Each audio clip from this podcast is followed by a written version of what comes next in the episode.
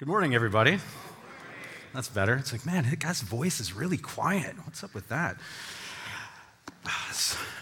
So, how you guys doing today? Do you guys have a good summer? Yeah, a nice summer. See, I, I had a great summer. Uh, many of you probably don't know this, but I have an uncle. He's down in the States. He's a sheriff in a small town. And he invited my family and I, Sarah, and our son Cadman down to visit him for the 4th of July weekend. He lives right on the coast there. And so we go, we're about to go down, but then he warns us. He says, Well, we've had a, some tragedy has struck the town. There's actually been a shark attack off the coast of the town, so maybe you don't want to come. And he said, Well, we'll come. And they didn't really think anything was of it or was going to happen. But then another attack happened. And then so my uncle said, Whoa, whoa, whoa, we need to do something about this. So he says, Let's shut down the beach. And of course, it's a, it's a tourist town, kind of like Harrison, and shutting down the beach, it's, you know, there's a lot of money at stake. So the, the mayor and the council people and the business owners all came and said, no, no, no, we can't shut down the beach. Let's just put up extra security. And so my uncle gives in and says, okay, fine. And, and so we're all down there, and lo and behold, another shark attack happens. And everybody's freaking out. There's pandemonium. They, they shut down the beach and they say, well, we got to do something about this. So they decide to organize a fishing derby of sorts. And so they gather people together and they're going to go and they're going to try to catch this big shark that's been attacking people. And so they all go out, and then one of them actually catches this enormous shark. And so they're like, woohoo, we got the shark, right? We can all go back into the water. And so they open up the beaches again. But there's a problem. There's this marine biologist, and he comes and he looks at the shark and he's measuring the shark's mouth, and he measured the other bites, and he said, No, guys, this is, this is the wrong shark. You, you have the wrong shark. And so my uncle's trying to tell them, and they're not believing. And they open up the beaches again, and of course, there's another shark attack. So this now everybody's freaking out. My uncle says, "Okay, that's enough." He grabs the marine biologist. He grabs this surly seaboat captain, and then they go out and they're going to hunt down this shark. The problem is, though, is the shark was actually hunting them. And so, lo and behold, the, the shark starts battering the boat and breaks holes in it, and it starts to sink. And they get the shark gets the sea captain. Everybody's scared. Finally, my uncle gets the CO2 canister into the mouth of the great shark, lifts up his rifle, and he blows up the shark. He was amazing. You should have been there. Wait, what? Why are you guys laughing? so that's Jaws, right? Okay, here's, here's another story. For, for those of you who don't know me, my name is Chris Battle. I'm the Lake Arok campus pastor. And for the first 29 years of my life, I, I wasn't a believer. I wasn't a, I wasn't a Christian. And then 16 of those years, the latter 16, not the former, I was in a heavy addiction, drugs, alcohol, lived on the street, all of that. But then amazingly, I met Jesus, and my entire life was changed. Now, if you were to hear me tell both of those stories, some people might say that I actually was inputting myself into a story, into something that wasn't true, into a fairy tale of sorts, either the Jaws movie or this Jesus changes lives story. Or maybe you can resonate with something like this. Perhaps this happened to you or someone you know during your faith you, you grew up in a Christian home, you went to camp, you put your faith in Jesus, and then you started to go to youth group and maybe even went on a, on a mission trip to Mexico. You have some questions, but everybody around you seems to know what they're doing, seems to believe really well. So maybe you even believe that you believe, you know? But then one day you meet some friends, go off to college, see a YouTube video or two, and you start to, to, to believe that what you've been sold is a little like believing in Santa Claus or the tooth fairy or leprechauns. You believe you, you've been bought into uh, or sold a lie and now you, you want your money back. Does that sound familiar? Or maybe you've never had faith. From the beginning, your parents believed and you thought it was just some fairy tale, or maybe your parents didn't believe and, and you just followed their lead. That, that was my story. Not growing up in a Christian home, there was no belief. So please hear me when I say that if, if you're, you or someone that you know thinks that Christianity is just another fairy tale, I, I understand why that can be, because I, I did. I believed that for most of my life. And this is why I'm so excited to be able to be here this morning and talk to you about this topic. It really, really hits home for me because I did spend 29 years, you could say, mad at a God that I claimed didn't exist. That it was all just a big fairy tale and, and people were kidding themselves. Now look at me. I'm a quitter. So this morning, I want to simply address the question through a text of Scripture and then explore why this question has been raised in the first place. Does that sound good? Awesome. So we're in 2 Peter this morning. If you want to turn there in your Bibles, it'll be up on the screen. I'll, of course, be reading it, or if you have your, your phone or tablet. I'm in the, the New Living Translation this morning. in 2 Peter, we're going to read verses 16 through 21.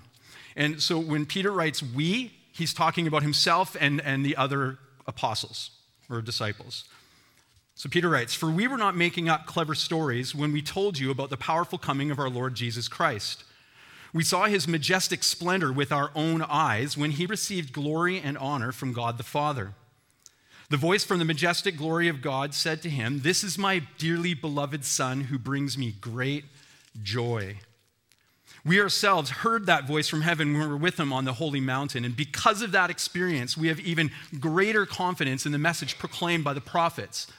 You must pay close attention to what they wrote, for their words are like a lamp shining in a dark place until the day dawns and Christ, the morning star, shines in your hearts. Above all, you must realize that no prophecy in Scripture ever came from the prophet's own understanding or from human initiative. No, those prophets were moved by the Holy Spirit and they spoke from God. So, now what I'm going to do is I'm going to circle back around and we're going to walk through that using the text as, as our outline. And first, we're going to answer the question isn't the first part of uh, the message, we're going to answer this question Isn't Christianity just another fairy tale? So, starting back in verse 16, for we were not making up clever stories when we told you about the powerful coming of our Lord Jesus Christ. So, the assumption is, with Peter writing this, is that some people have been going around and saying that what they're doing, what they're living, the life they're living, is a lie, that it's hollow, that it's akin to a, fairy tale. And this part of the text is coming right after Peter has been exhorting the people in his community to live well in light of the fact that Jesus is going to return. He said that he, Peter, is going to be killed soon, something Jesus let him know was going to happen. For these beliefs, he was going to be killed, and people needed to think about what they were doing, thinking, and saying because it all had an impact on real life, on the relationship with God, and he was wanting to make sure they knew that. And so, because of these teachings, which were echoing the teachings of Jesus, people were accusing him of living a dream. There's no Jesus returning, they would say. So either they just wouldn't believe that Jesus was Messiah, or they would have something, here's a fancy term, they would have an over realized eschatology, thinking that the end times had already come and gone and they were just living it and that was it. Or they would say perhaps that this, the second coming of Jesus was just going to happen spiritually, that there was going to be no physical second coming of Jesus. For whatever reason, they were denying what they were saying was the truth. They were saying that Peter and his friends have bought into a lie, and now that they were teaching it. They were teaching, as we sung this morning, even so, come, Lord Jesus. One question I have, well, I have two, but one question I, I have when immediately when I read this is, well, what would be in it for them? If they're making up these stories, what's in it for them in order to do that? So we want to have that going on in the back of our minds. What would it benefit them? And, and then the second one, just from the text itself, is what does Peter mean by the powerful coming of our Lord Jesus Christ? So let's keep going. Peter writes, We saw his majestic splendor with our own eyes when he received honor and glory from God the Father. The voice from the majestic glory of God said to him, This is my dearly beloved Son who brings me great joy. We ourselves heard that voice from heaven when we were with him on the holy mountain. So, if you're reading that and you're wondering what Peter's talking about, he's talking about something called the Transfiguration. You can read this story if you go through Matthew 17 or Mark 9 or Luke 9. I'm going to read just a few verses from Luke, just so we're all on the same page. So Jesus took Peter, John, and James, these are three of his closest disciples. He took Peter, John, and James up to a mountain to pray. And as he, Jesus, was praying, the appearance of his face it was transformed and his clothes became dazzling white. And suddenly, two men, Moses and Elijah, and if you're not too sure who Moses and Elijah are, these two are heavyweights in the Old Testament, the people of Israel, sorry, pardon me, people of Israel. They were great leaders, prophets, and also hadn't been on earth for many, many centuries. And so Moses and Elijah, they appeared and they began talking with Jesus. So they're watching this conversation. They were glorious to see, he says, and, and that's probably the understatement of the Bible right there.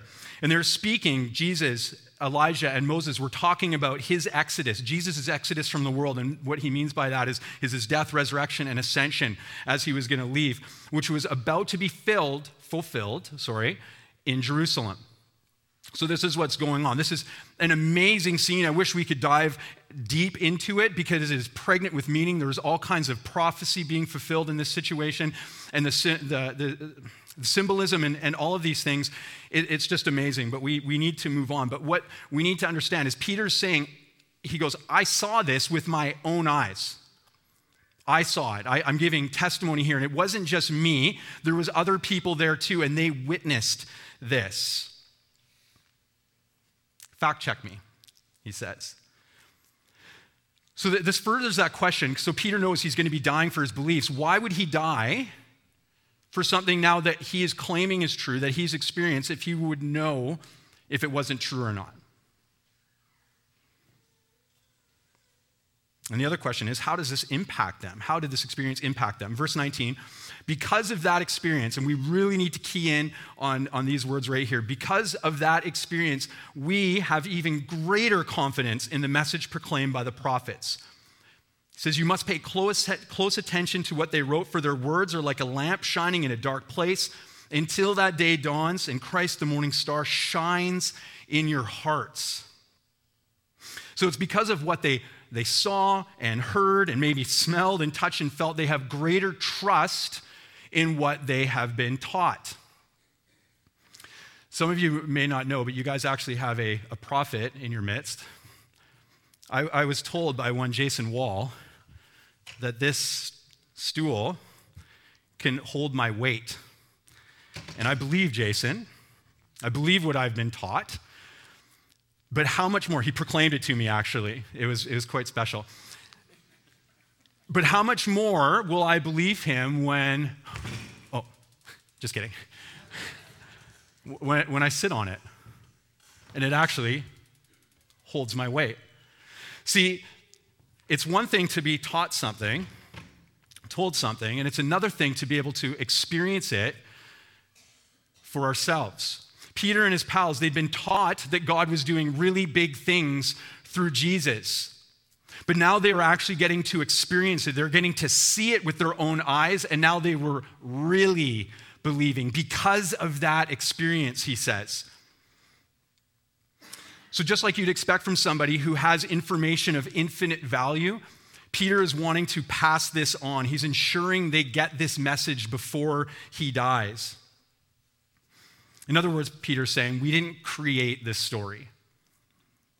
We're just telling you God's story. The prophets have been pointing to what would happen, and now we've seen it happen. So listen to these prophets because their words are like a lamp shining in a dark place until the day dawns and Christ, the morning star, shines in your hearts. And friends, fairy tale or not, these are some beautiful, beautiful words. But, but Chris, someone might say, aren't those words just written by men with an agenda? Of course they would say that. Peter, what, what do you say? Verse 20, above all, you must realize that no prophecy in Scripture ever came about from the prophet's own understanding or from human initiative. No, those prophets were moved by the Holy Spirit and they spoke from God.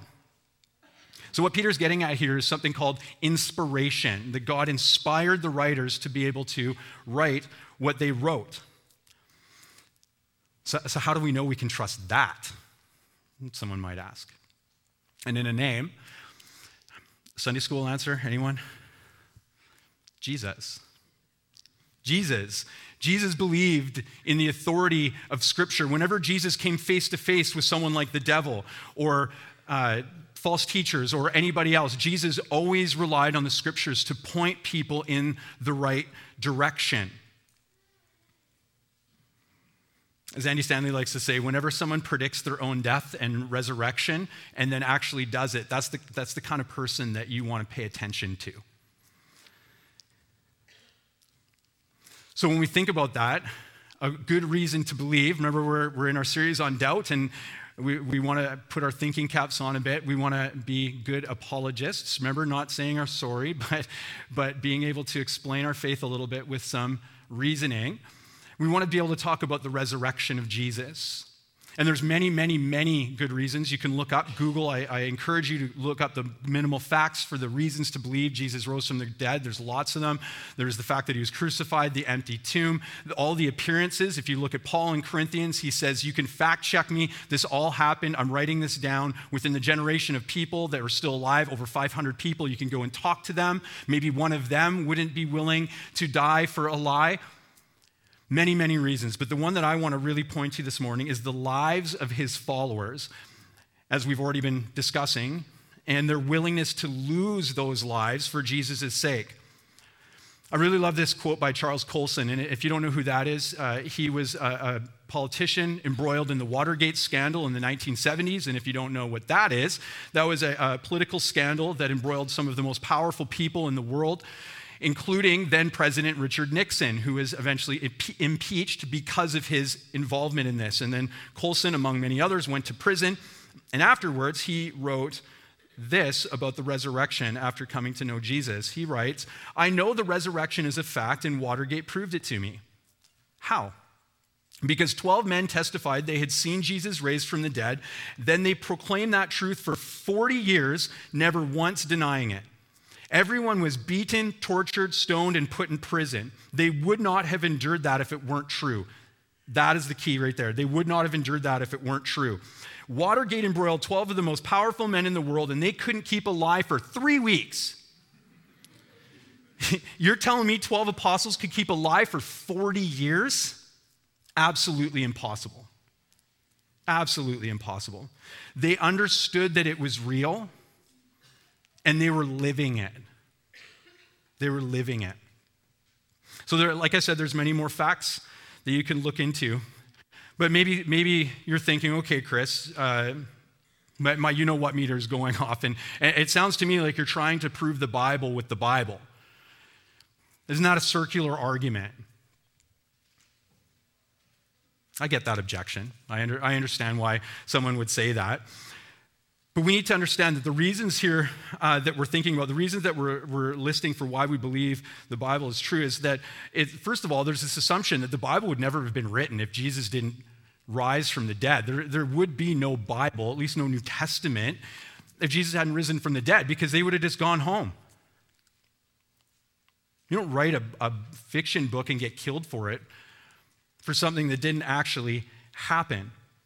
Moreover, the Bible wasn't just written over the course of a weekend.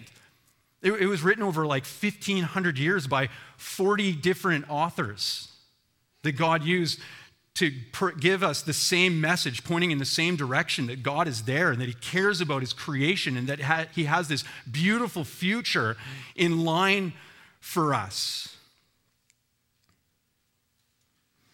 See, I, I believe in, in, the authority of, Bible, of the Bible because Jesus affirmed it but also because of the experience that I've had of God's Spirit in my life. And I've seen it in others.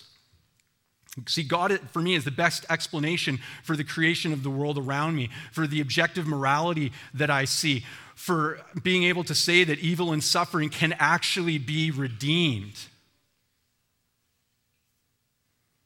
See, I believe that without the God that we meet both in the pages of the Bible and out in nature, life devolves into meaninglessness and hopelessness. You see, I, have I've lived that life, and I thank God for pulling me through it. But, it, but it's not just me that, that believes this, right? There, Today, around the world, there are countless millions and millions of people, many people in this room, many people celebrating Lord Jesus in churches all around us that would affirm this same testimony for the same reasons that I've given. This testimony uh, uh, indeed is passed down through the ages for millennia for these same reasons. And it all started with the God speaking life into motion and then speaking to his prophets and then their words being corroborated in real life as they came to pass. So, the, the answer, my friends, is, is no. Christianity isn't just another fairy tale. Experience and, and the biblical witness testify to its reality. This is for real. Now, if I have given you an, any impression this morning, though, that the struggle over whether it's true or not isn't real, then I apologize for that because I know, I know that it's real. Like I said, I, I've lived it, and I still from time to time, have to take my mind captive as doubts enter into them, and I have to think about some of these reasons and, and rely on my own experience. Because sometimes it's understood that because we can't see, smell, taste, touch, hear, or feel God on demand, that He's not there. I get that. Someone can tell us that God's there. They can say it with absolute certainty and conviction. Praise Jesus. He's there. But unless we know it, then it's like a fairy tale. So, with our time remaining, I just want to explore the question behind the question, and that's why do people come to the conclusion that Christianity is just a fairy tale? And I'm going to quickly cover uh, two and then finish with a third. So, three reasons. The first one is that maybe somebody's tried to meet God and he didn't show up the way that they were told he would or the way that they thought he would. They were told he's there and then they went looking for him, perhaps with their own idea in mind. It's like the other day, Sarah and I were sitting on the couch. Sarah's my wife. Uh, she, we're sitting on the couch. She says, Chris, can you go grab whatever it was from the uh, cupboard? And I say, okay. Now, either it was because I had something else in how it looked in my mind, or because I'm a guy, I walked into the cupboard and I'm looking around, looking around, and I walk back and I sit down and I'm like, oh, it's not there. We must be out of it. And Sarah, she's very kind and gracious. She rolled her eyes, but not on the outside, just on the inside. And she gets, she, gets up and, and she goes and she's back like five seconds later. And I'm with it in her hand. And I'm like, naively, where was it? As if it wasn't in the same place that she told me it would be. You guys know exactly where it was. See, sometimes we, we go looking for something with the wrong thing in mind. And so, something that's very real is when we try faith and it doesn't do what we expect it to do. It doesn't look like we want it to. We try and try and try and we expect God to heal or provide or whatever, and He doesn't. In a sense, we've put up this barrier imposing on God what we think He should do because we have expectations for Him. So, when He doesn't perform, we think that He's not even there. So, what do we do? We give up. We think that there's no power or redemption in the gospel because it didn't do what we needed it to do. We think it, it must be just a fairy tale. Friends, when things don't go the way we want, it, it doesn't mean that God's not there. It probably just means we just need to reevaluate what we want. We need to understand who God is and engage with Him on His terms, not make Him the God of our understanding and expect Him to engage with us on our terms. So that's the first reason. Second, is maybe, and this is a, much shorter reason, maybe someone just doesn't want God to be there in the first place. Uh, there's a professor of philosophy at New York University, his name's Thomas Nagel, and he's quoted as saying, I want atheism to be true, and I'm made uneasy by the fact that some of the most intelligent and well informed people I know are religious believers. Thanks? Like, I'll take that. But he says, continues, I don't want there to be God. I don't want the universe to be like that. So it's pretty straightforward. It's just a, a, volitional will type thing. I just don't want there to be, to be God. And, and if you're here today and you can identify with that, or, or maybe you know someone in that space, I just encourage you to wrestle, to keep wrestling with some of these things that we've talked about, but then keep digging into it. And so finally, the one I want to discuss, and this one is for the church.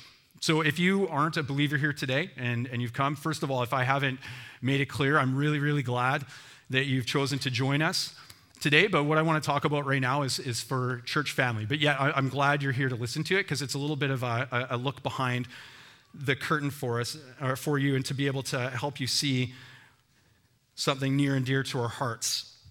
So I just I, I want to start with a question, church. Do you know why I think that probably maybe the main reason why people look at Christianity and think it's just a fairy tale? Do you want to know why people look at what we believe, both from inside and, and outside our church communities, and wonder whether or not it's true?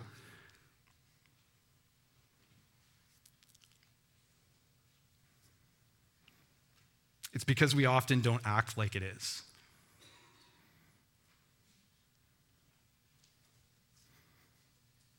Church, we, we need to own this. I, will like, I'll speak for myself. I, I need to own this because I will verbally affirm, I'll come and, and through my day, I'll verbally affirm texts like today that Peter saw Jesus come in power on a hill with his friends and that Jesus died and rose again for my sins. I will affirm that because of that, I can live in power and live changed life, lived a changed life. I affirm that Jesus said that I would do greater things than even he would with my life after coming to faith in him because his spirit courses through me. I affirm that. But I don't think I always live that in power. Now, what do I mean by that? I'm going to get to that in a second because what we want to do is we want to take that idea and we want to put it on something, rest it somewhere that is cultural and true about our society.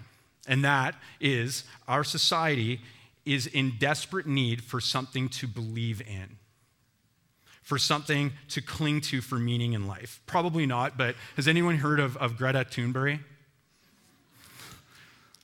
For those of you who haven't, she's a uh, climate activist and, and the one that's behind the school striking. And please, please, please don't think activism or politics or anything like that. I want to stick with meaning. So let's let's stay there, okay?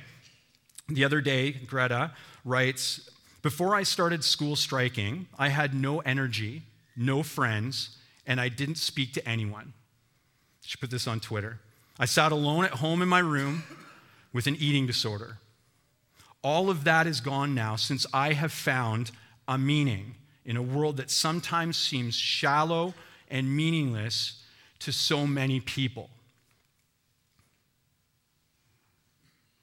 See, in that one little message, Greta has summed up probably the biggest crisis in our culture today, and that's a crisis of meaning.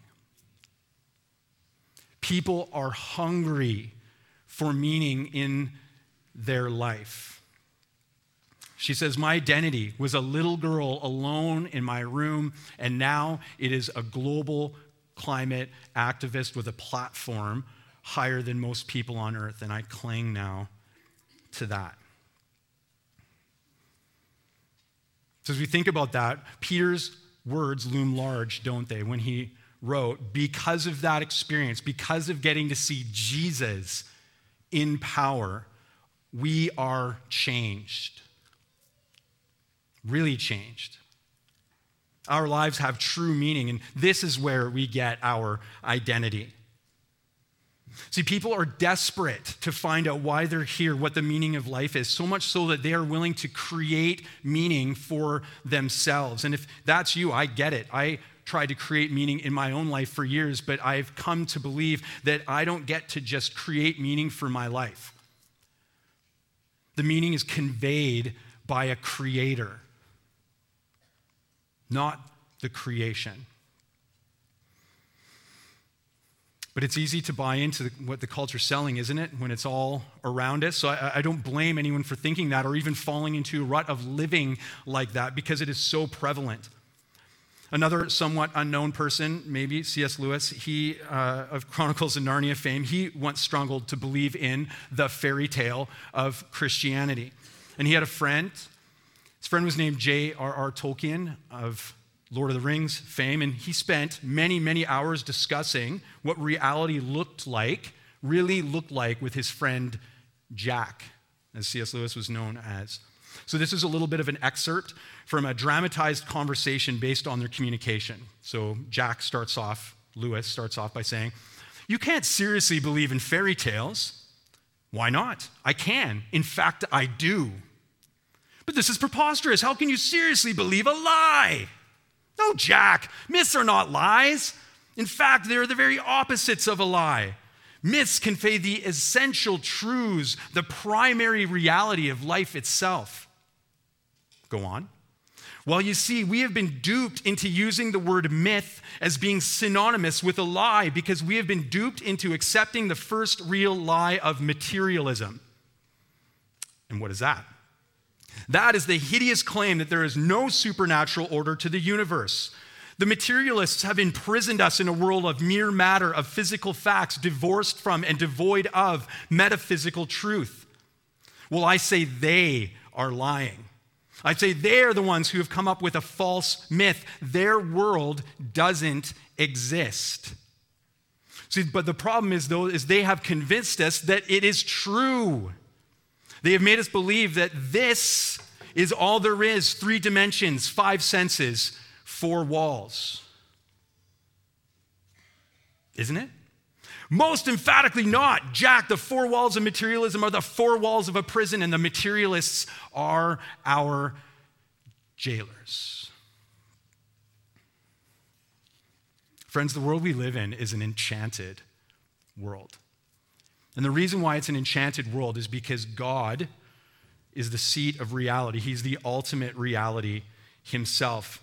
And because of this deep and ancient truth, those who believe in him and follow him should live lives entirely for Him. And this most often leaves, means lives live different from those around them. Recently, there was a story in the news that surrounded the shooting of an innocent black man, and I'll just read you the, the background so you know where we're at. On September 6, 2018, off duty Dallas police Department officer, patrol officer, Amber Geiger, entered the Dallas, Texas apartment of Botham Jean and shot and killed him. On October 1st, 2019, so just a couple of days ago, Geiger was found guilty of murder. The next day, she received a sentence of 10 years in prison, so just a few days ago. We have a, we have a video, and this happened at the hearing. This is his brother who uh, is testifying at the hearing, and he's speaking to his brother's killer. I don't even want you to go to jail. I want the best for you. Because I know that's what that's exactly what both of them would want you to do. And the best would be give your life to Christ. I'm not gonna say anything else. I think giving your life to Christ would be the best thing that both of them would want you to do. Again, I love you as a person. And I don't wish anything bad on you.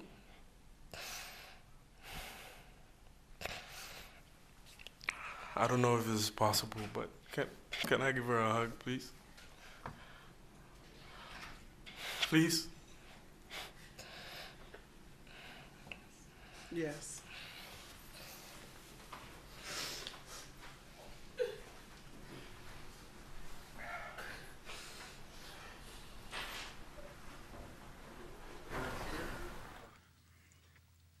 See, that, my friends, is just one example. One example of what living in the light of the grace of Jesus can do in a person's life. And that sort of forgiveness should be normative for us. See, I, I don't know about you, but when people tell the tale of, of my faith journey, I, I want it to be of the genuine variety, not the, not the fairy tale variety. I don't want to just insert myself into the story like I, I did with Jaws. I, I, want God to be my ultimate reality all the time. I, I want to fearlessly put myself out there for the sake of the gospel, like Brandt, Jean in the video we just watched does. Francis Chan is quoted as saying, Our greatest fear should not be the failure of succeeding at things in life. Or, sorry, our greatest fear should not be a failure, but of succeeding at things in life that don't really matter. And what matters? What does Peter keep pointing to? And he keeps pointing to the power of Jesus in the lives of people. He's pointing to the hope, this beautiful, beautiful hope that Jesus gives his church to give to the world. Remember what he said because of that experience. And we want to be able to say, because of our experience, we have even greater confidence in the message proclaimed by the prophets, because these prophets were moved by the Holy Spirit and they spoke for God. So, as we close, I, I just want to be real with you, and I want to confess my own lack of faith. And I want to invite anybody, anyone who feels the same way, to ask God's forgiveness for living even some of the time as though his power doesn't course through us, for living like this is just a fairy tale. And if you're here today, and if you're not a believer, again, I'm so glad that you came.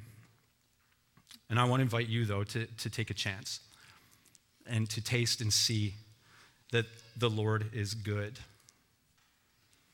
You can, you can repent of your sins, you can turn towards God, and, and then let's see together what meaning in this life is really all about. Would you pray with me? Father, oh, Father, man, what a powerful witness it is to see people, to see with our own eyes your grace active in people's lives. We're so thankful for our brother Brandt and, and his amazing testimony to the world. How many millions of people now have seen your love in action through his fearlessness, for his selflessness? Lord, we want to be people that do that. People in your church, we want to do that, Lord. But there's so many things that distract us. There's so many things that pull at our attention. And so, Father, I, I want to repent of that in my life. Maybe there's some people here today that want to repent of that as well. And so, Father, we pray that you will accept this repentance, that your spirit will fill us, will ignite in us a passion to be able to live the reality of you year to year, week to week, day to day, moment to moment. Father, we love you. And we lift this all up in the precious name of your Son, Jesus. Amen.